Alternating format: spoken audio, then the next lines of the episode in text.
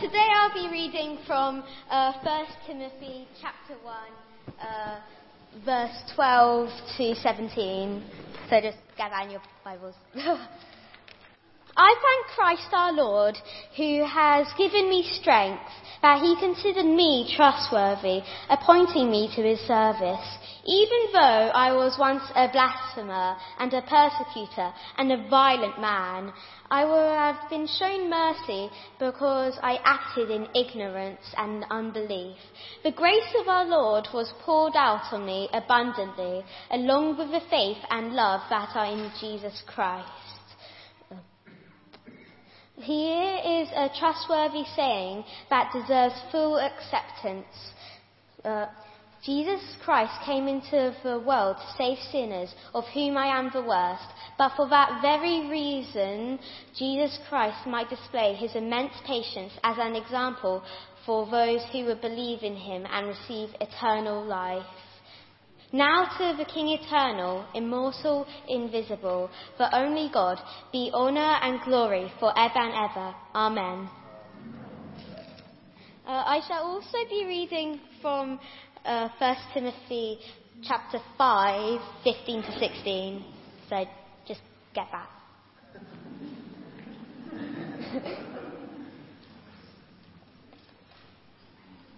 which, which God will bring about in his own time. God, the blessed and only ruler, the King of kings and the Lord of lords, who alone is immortal and who lives in unapproachable light, whom no one has seen or can ever see. To him be honour and might forever. Amen. Fantastic. Thank you, Timo. That was brilliant. And what, what, what, what, a coincidence. Timo reading Timothy? Oh, fantastic. Like we planned it. Um, now, did you spot any things that sounded a bit like superpowers? Yeah, what did you hear? Invisible, brilliant. Any other things that sounded a bit like superpowers? Yes, Sam. Immortal. And there was one more. Here are three that I saw. King eternal, immortal, invisible. Here's what they mean. King eternal, not ruled by time. God is immortal, can't end, not stopped by death. God is invisible. He, he, he's not stuck in a body. He can't be seen.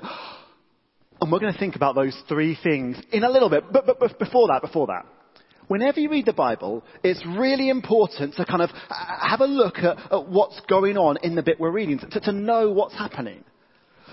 Because we've been reading from 1 Timothy, and 1 Timothy is a letter. A letter written um, to a guy named Timothy ah, from his old friend Paul. And Timothy's like a young uh, uh, church leader. And in his church, there are some people who are teaching things that aren't in the Bible and stirring up all kinds of mischief. And so Paul's writing, giving him some advice in how to kind of uh, look after the church. And here, in the bit that Timo read out for us so brilliantly, Paul's telling his story of how he became a Christian. And look what he says. He says, um, I was once a blasphemer. That means someone who speaks things that aren't true about God. And a persecutor. That means someone who hurts God's people. And a violent man. This guy, Paul, doesn't sound like a, a, a nice piece of work, does he? But have a look again. I was shown mercy. Like, God changed Paul's life. He turned everything around. And as Paul is thinking about this, well, he starts getting really, really, really, really excited. It's a bit like um, a lemonade bottle. Now, what happens when you start shaking a lemonade bottle? Anyone know? If you keep on shaking it and keep on shaking it, what happens? Yes, Freddie. There's loads of bubbles, and then when you open it, what happens? It's a big explosion. Well, that's like what's happening with Paul. He's like talking about how God has saved him and changed his life and like made such a big difference in his life. And he's getting more and more and more and more excited till he just explodes. Oh. Sorry, Vince. Hmm quite tasty. And he explodes with verse 17 and this massive shout of praise. He says, now to the King eternal, immortal, invisible, the only God, be honor and glory forever and ever. Amen. He's so excited about God that he just can't keep quiet. In fact, one, one old church leader called John Calvin, he said this. Uh, he said, um, he said, Paul's enthusiasm breaks out into this exclamation since he could find no words to express his gratitude. For what could be more wonderful than Paul's conversion? He can't help but keep quiet because God is so amazing. And get this. This, this lemonade explosion doesn't just happen once in the letter. It's a very short letter. But, but towards the end of it, in chapter 6, verse 15 to 16, let's get Catherine and Matt this time, uh, the same thing happens. Paul's thinking about Jesus coming back to earth, and he explodes again. And he says, oh, God, the blessed, oh, I need to wipe this up. Um, the blessed and only ruler, the King of kings and Lord of lords. And he carries on. He says, who alone is immortal and who lives in unapproachable light, whom no one has seen or, wow. Twice he gets so excited that he explodes in praise at how amazing God is. It's a bit like uh, Paul is saying, wow. Actually, actually, every time that I say wow today, could you all help me? Could you all shout back, God is awesome? Do you think you could do that? Wow! Awesome. Fantastic. And we're going to have a look at, why God is so awesome as we look at those kind of um, attributes of God, those things that look like superpowers. Firstly, God is the King immortal. It means God is the king, has always been the king. God is alive and has always been alive. Get this. Even before time existed, God was there. He, he, has no birthday. He has no beginning, no start point, and time doesn't affect him the same way it affects us. So like us, we get older and crustier as time goes on, but not God. We change over time, but not God. Like for us, we go forward in time, but not God. It's a bit like God's got a bird's eye view of time. He sees all things all at once. Wow! God is awesome. Fantastic. And that's not all. God is immortal. Think invincibility. Think like Superman. Can't be harmed, can't bleed, or Captain Scarlet. He's indestructible. God can't stop existing. God can't die. Wow! Awesome. And then the third thing, invisible. Now, being invisible, that might not seem like a good thing. You might be like, well, I want to see God. Being invisible, it doesn't mean God's not real. It just means we can't see him. And actually, that's a really good thing. It means God is not stuck in a body or limited in a body. Now, now, now, my body means I can't do certain things. Like, like, I cannot be, be, be here at the front of church and up on the balcony at the same, whoa. Maybe I can. Stephen! Oh. It's just Jacob. Like, like my body means I'm stuck to one place at one time. I can't be here and up there. But God hasn't got a body. He's not limited. He, he can be in all places at all times, every time, all at once. Wow. We'll try that again. Wow! And think about how good this is. It means like, when I talk to God in my house, uh, and when you pray to God in your house, and Catherine prays to God in her house, when my friend Levi in Japan prays to God in his house, we have all of God's attention all the time because he's fully there with us. Wow. Wow. God is awesome. And this is why being a Christian is so super exciting. Because our God is so superly incredible. He is awesome. That's why Paul is like, to the King, eternal, immortal, invisible, the only God.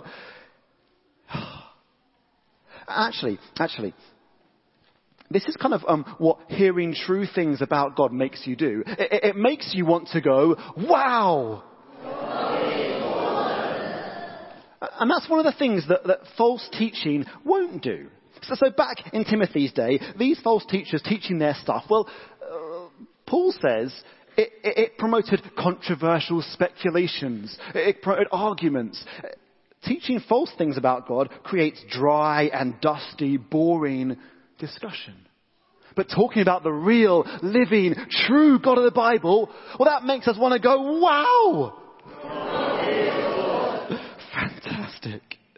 In fact, doctrine, which is a fancy word for big truths about God, well, it kind of shakes us up like a lemonade, I won't do it again, like a lemonade bottle. It shakes our faith up so, so we love God more. The bigger our God is, the louder we're going to sing. And so, I thought, well, I thought I'd challenge us all to, to, to think of ways we can kind of grow our, our picture and vision of God. And here's a few things you could try. In your family, you could try looking at this thing. It's called the New City Catechism. It's a long word.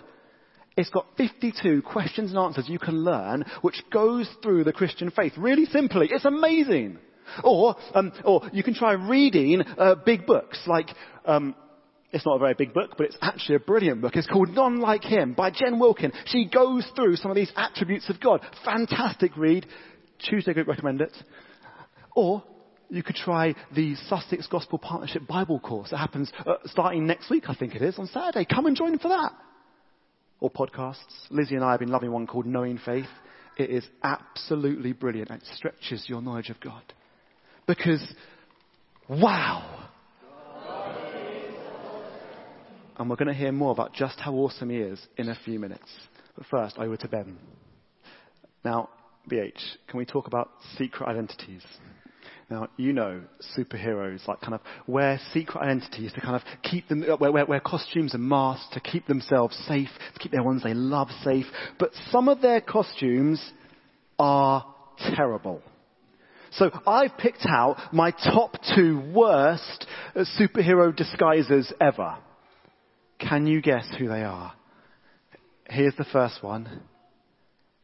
Superman. He's in second place, by the way. I mean, all he does is put on, or wait, sorry, take off a pair of fake glasses and swish his hair the other way. That's it.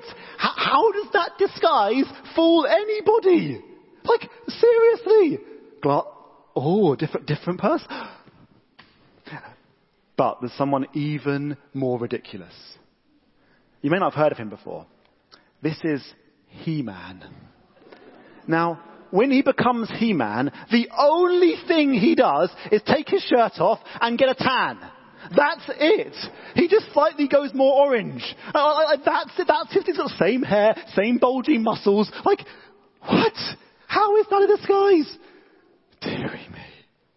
Deary me. Now, um, oh, Jesus on this earth, kind of, sort of, not really, um, kind of had a secret identity. Um, when you looked at him, he looked pretty ordinary. In fact, the Bible says um, there was nothing in his appearance that we should desire him. Like he looked pretty plain, like an ordinary man. But, but the more you know about Jesus, the more you know he's not a plain guy. He's the main guy. He's not an ordinary man. He is the God man. In fact, Jesus is God. Which means, all those things we looked at in verse 17, King, eternal, immortal, invisible, well, they should all be true of Jesus, right? Isn't that, isn't that true? If he's God, they should all be true of Jesus. In fact, um, have a little look, at, if you've got a Bible, at verse 12 and to 16 in the Bible. Can you count for me the number of times the word Jesus appears, or Christ Jesus appears, or our Lord appears. Have a little count if you can. I count six times.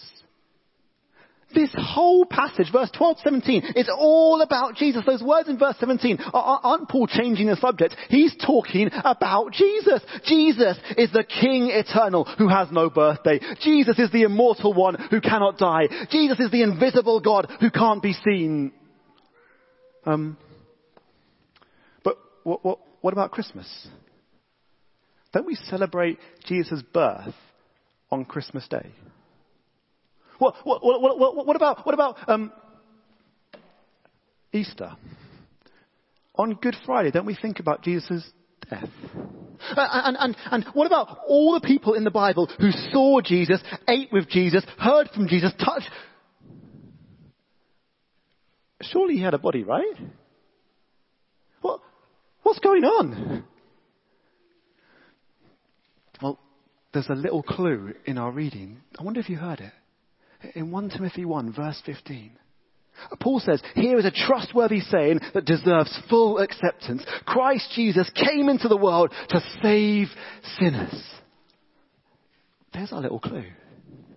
This is one of five trustworthy sayings in, in 1 Timothy, 2 Timothy, and Titus. Uh, they kind of like act like legs on a chair. They're kind of really important bits of, uh, uh, of, of truth that the early church like believed in that would hold their, their faith upright. Without these things, well, you got a chair that doesn't work. They're key important things. They're kind of like an early confession of faith, if you want. And one of the key pieces of information that the early church held onto in their faith was that Christ Jesus, verse 15, came into the world to save the good guys. Oh, wait. That, that's what it should say, right? But, but instead it says Christ Jesus came into the world to, to save sinners. Oh. Because um, sinners are, are, are baddies sinners um, are, are, people who hate God in their hearts uh, uh, and have turned away from Him and don't want anything to do with Him. They want to live their life their way, doing, saying, thinking things that God doesn't like. The sinners are baddies. Uh, now, usually, usually, you can kind of tell who the bad guys are, can't you? It, it, the music changes and goes all sinister. And for some reason, bad guys always wear black and purple. Right? Like those, you look at them and you know immediately, look at them. They're vintage bad guys. Right? You know that, but, but, just sometimes, it's very difficult to tell who the bad guy is. Has anyone seen Frozen? Right? Who knew that Hans was going to be, oh my, like, what? Sometimes it's hard to tell who the bad guys were. So I, I kind of wish, I wish that, that there existed this. This isn't real. The baddie finder Mark II. Right, uh, this, that, that, that could beep if a baddie was near. Now that would be so helpful for me in my film watching. But, but, but if, if such a device existed, I wonder what it would say about me. Let's, let's test it out.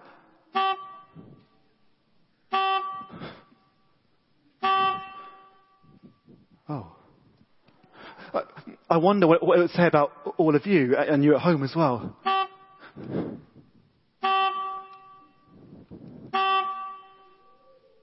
Oh. Um, the Bible's got something really difficult to tell us. Uh, we are, are, are sinners. We're, we're, we're baddies. And that's true, isn't it? The more you think about it, the more you think, well, like Paul, uh, I mean, I'm the worst of sinners, Paul says. Like, the more you see it, the more you think, well, all my choices are quite selfish. Um, when I do something really, got to get proud and boastful and arrogant. I try and control people in friendships. I, I get jealous really easily. Uh, um, I go for the whole day, like, ignoring God, doing life my way. We're the baddies.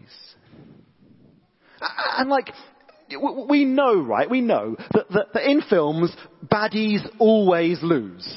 Like that, that, that's just standard. Baddies always lose. Like, like, and that's true in the Bible too. Like, baddies always lose. Um, sinners are, are, are going to be, well, the Bible says, punished by judgment, wrath, and forever death. And like, it's a terrifying place to be, being a baddie.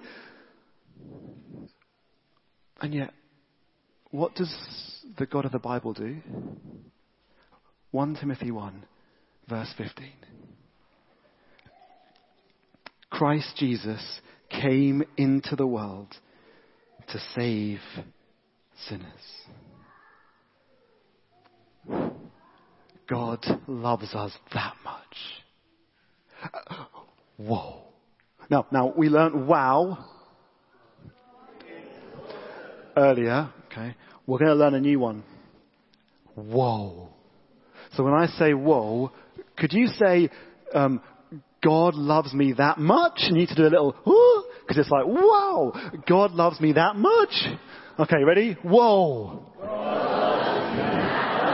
Yeah, that was good. Get ready for that. It's going to come up over and over again. Because, well, that, that, that, that 1 Timothy 1 verse 15 is amazing. Philip Jensen, uh, he said, um, it's one of those statements of the Bible that we should learn by heart.